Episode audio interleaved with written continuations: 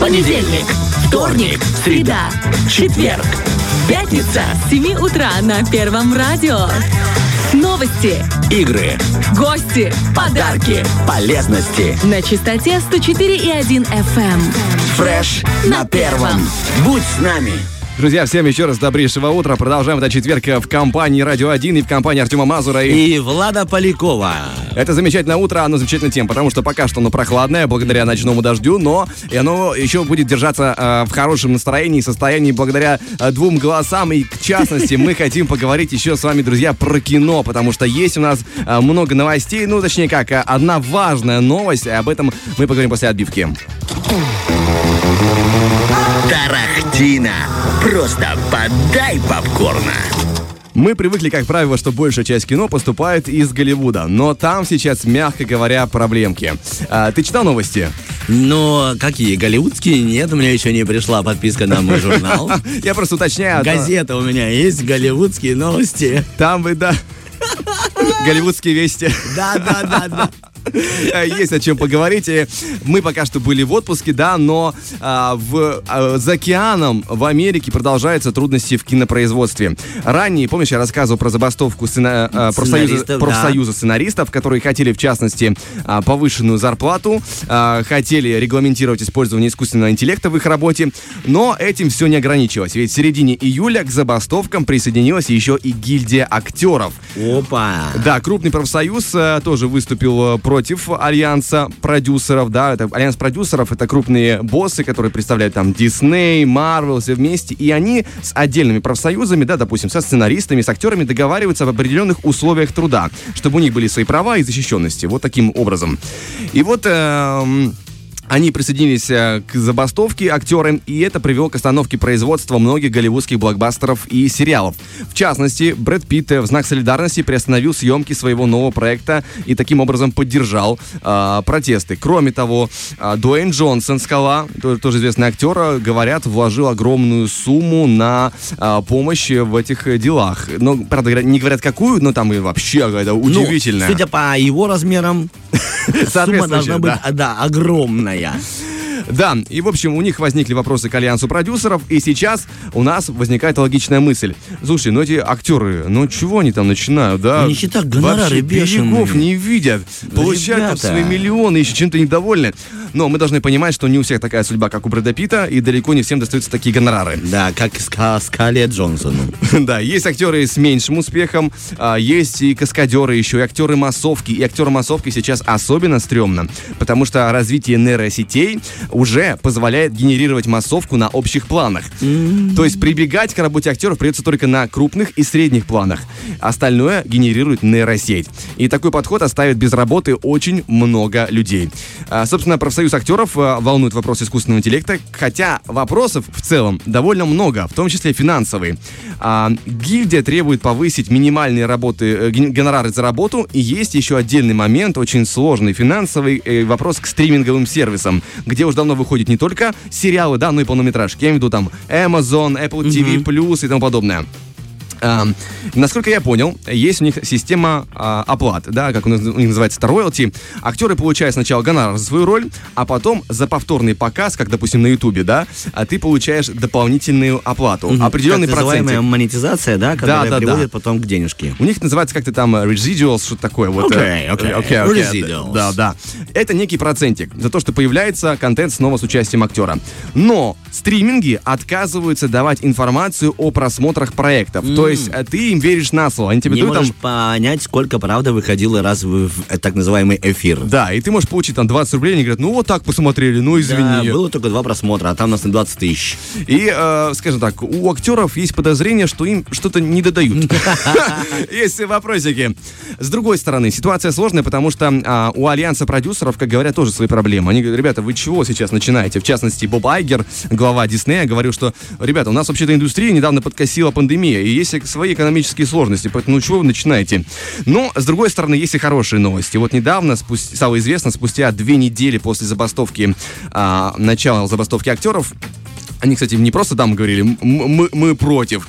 А крупные актеры написали, насколько я знаю, общее письмо, там Мэрил Стрип, э, эм, еще кто, Леонард Ди Каприо подписали некое общее письмо о том, что они солидарны, поддерживают э, всех актеров.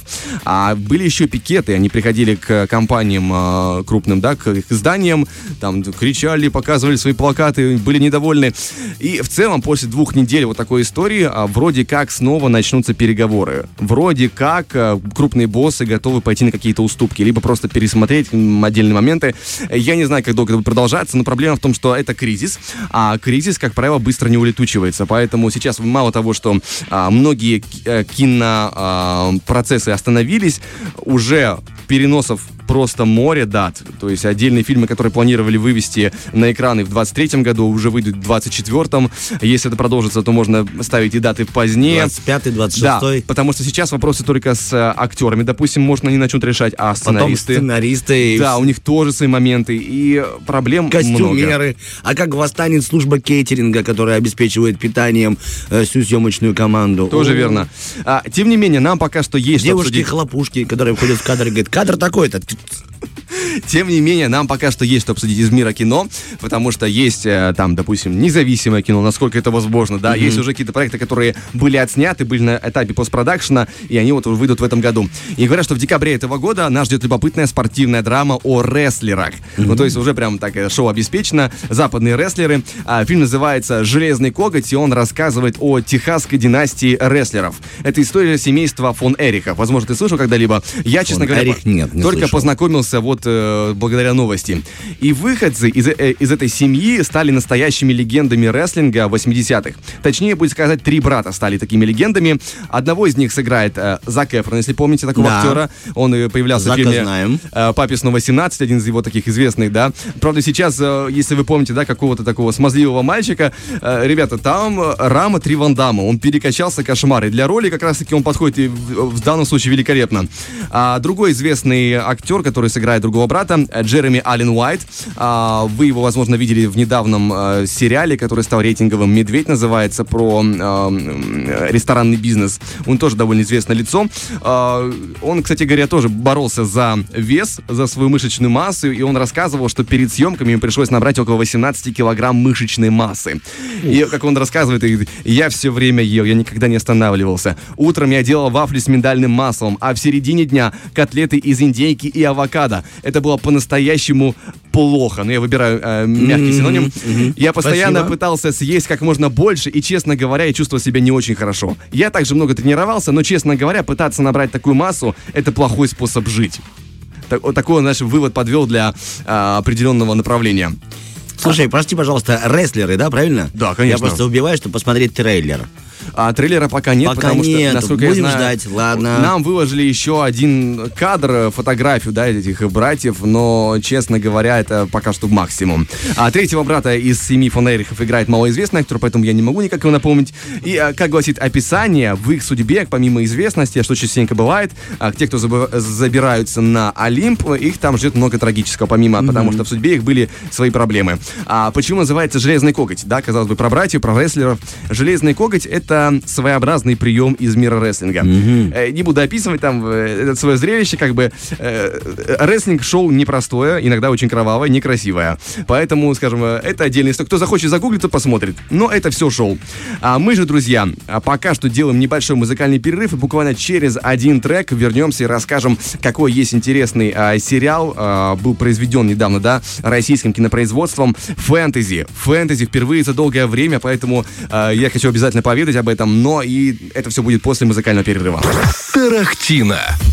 Да, друзья, мы продолжаем и, конечно же, поговорим о сериальной новинке. К нам в эфир попала в коем-то веке фэнтези на основе романа российского писателя. А, Сериал называется «Библиотекарь», эм, и это проект режиссера Игоря Твердохлебова. Он ранее... Библиотекарь, да? Да. И Убиваем. ранее Игорь Твердохлебов работал, чтобы вы понимали, над сериалом «Триггер», довольно рейтинговым, любопытным. И вот э, в начале июля вышел сериал в эфир и вышел с довольно э, рейтинговыми оценками, потому что на Кинопоиске до сих пор 7,7. Это довольно высоко. О чем сериал? А, так как это фэнтези, очень много нужно будет объяснить. А, сюжет истории строится вокруг книг некого полузабытого советского писателя, за которыми развернулась настоящая охота. Эти книги, как э, ценность информационная, да, э, как литературная, не представляют никакую абсолютно. Они, более того, написаны ужасно. Но любой, прочитавший эту книгу особым образом, так какой-то ритуал, на время получает необычайные способности. Например, сверхчеловеческую силу или нечувствительность к боли. Итак, кто наш главный герой? Э, Актер-неудачник, его играет э, Никита Ефремов. А, Возможно, помните по недавнему сериалу «Тетрис», где он играл известного а, создателя «Тетриса».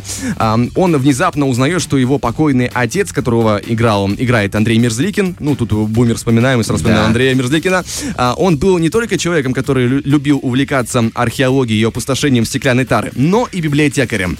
Он был главой сплоченной группы единомышленников, посвятивших всю свою жизнь поиску вот этих самых сверхкниг. Теперь же сын должен пойти по стопам отца и закончить его дело, потому что среди всех этих книг, которые дают сверхспособности, есть некая, знаешь, магнум опус, э, книга смысла. А, по трейлеру могу сказать, что смотрится энергично, но, честно говоря, ничего по трейлеру отдельно не понятно, но очень интересно. Там, там просто э, пафосные фразы, э, много маханий руками, но- Красивые кадры, да, да. Да. Мы сейчас смотрим как раз со службы SMM трейлер. Поэтому очень многое приходится объяснять отдельно. А, всего в первом сезоне 8 серий, уже есть 5, и каждая серия примерно в районе 50 минут. Для фанатов фэнтези, конечно, это будет любопытно. А что пишут обычные зрители, что им нравится, не нравится, вот отдельные комментарии. А, комментарий номер один от- отметил такие достоинства. А, необычный и нестандартный сюжет, недостатки, а, точно не для просмотров с детьми. Много жестокости, порой действия нелогичные, вот что еще не нравится в сюжете. А другой комментарий, достоинства, сюжет, э, игра актеров, локации, недостатки. Не искала, просто смотрел и получал удовольствие. О, это хорошо, это Да. как будто слушаешь нас. Не искал, а просто слушал. И третий комментарий достоинства. Динамика, монтаж, режиссура, музыкальное оформление, постановка, стилизация, замечательный актерский состав. Недостатки не для слабонервных. И вот это, скажем так, краеугольный камень во многих недостатках, ка- которые были описаны а, отдельными зрителями, потому что, говорят, ну, много жестокости. Вот такое фэнтези. Но, тем не менее, посмотреть интересно, взглянуть э, любопытно, тем более, что а, смотрится, по крайней мере, вкусно. А там уже как будет а, на, на экране, да, в рамках сюжета, это уже отдельный разговор. Слушайте, «Игра престолов» тоже там говорили, все убиваются, убивают. Но смотрят и смотрели, так что вот наш библиотекарь тоже может быть. Может, я зря поставил на одну чашу весов таких два сериала, но, тем не менее, заставка очень даже похожа.